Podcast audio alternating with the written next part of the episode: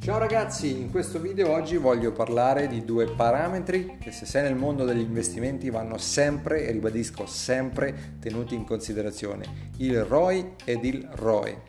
Il ROI sta per Return on Investment, quindi è il ritorno sull'investimento. Ovviamente un investitore vuole sempre sapere quale profitto fa sul suo investimento perché il fine dell'investimento è proprio quello.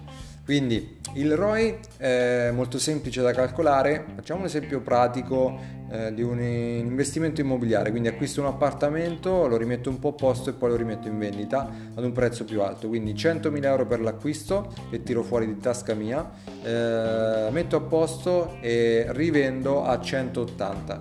In questo caso il mio ROI sarà stato dell'80%, quindi parametro molto semplice da calcolare che però va calcolato sempre prima o perlomeno stimato prima. Perché? Perché eh, un investitore che non fa un business plan corretto quindi che non va a calcolare un ROI o a stimare un ROI potrebbe poi incorrere in diversi errori di stima o in errori proprio nell'investimento quindi è un parametro che va sempre inserito all'interno del business plan per quanto riguarda il ROE invece è acronimo di Return on Equity, quindi è il ritorno sul mio capitale. Eh, a differenza del ROI va calcolato con una formula che è capitale eh, investito, eh, scusate, to- totale della somma investita fratto il mio capitale per cento.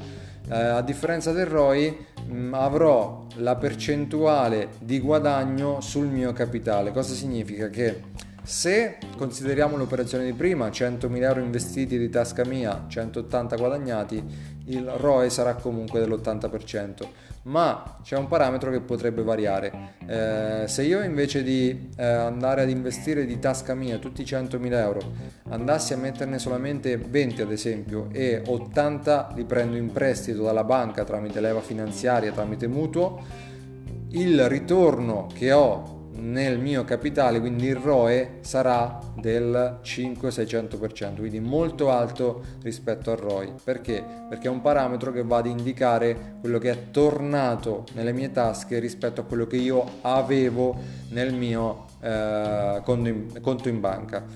Quindi due parametri importantissimi che vanno sempre tenuti in considerazione prima di fare un investimento, vanno inseriti nel business plan, è molto eh, utile inserirli perché? Perché ci consente di andare a calcolare meglio quello che è il nostro profitto e quindi di stare più sicuri di aver fatto un'operazione come va fatta.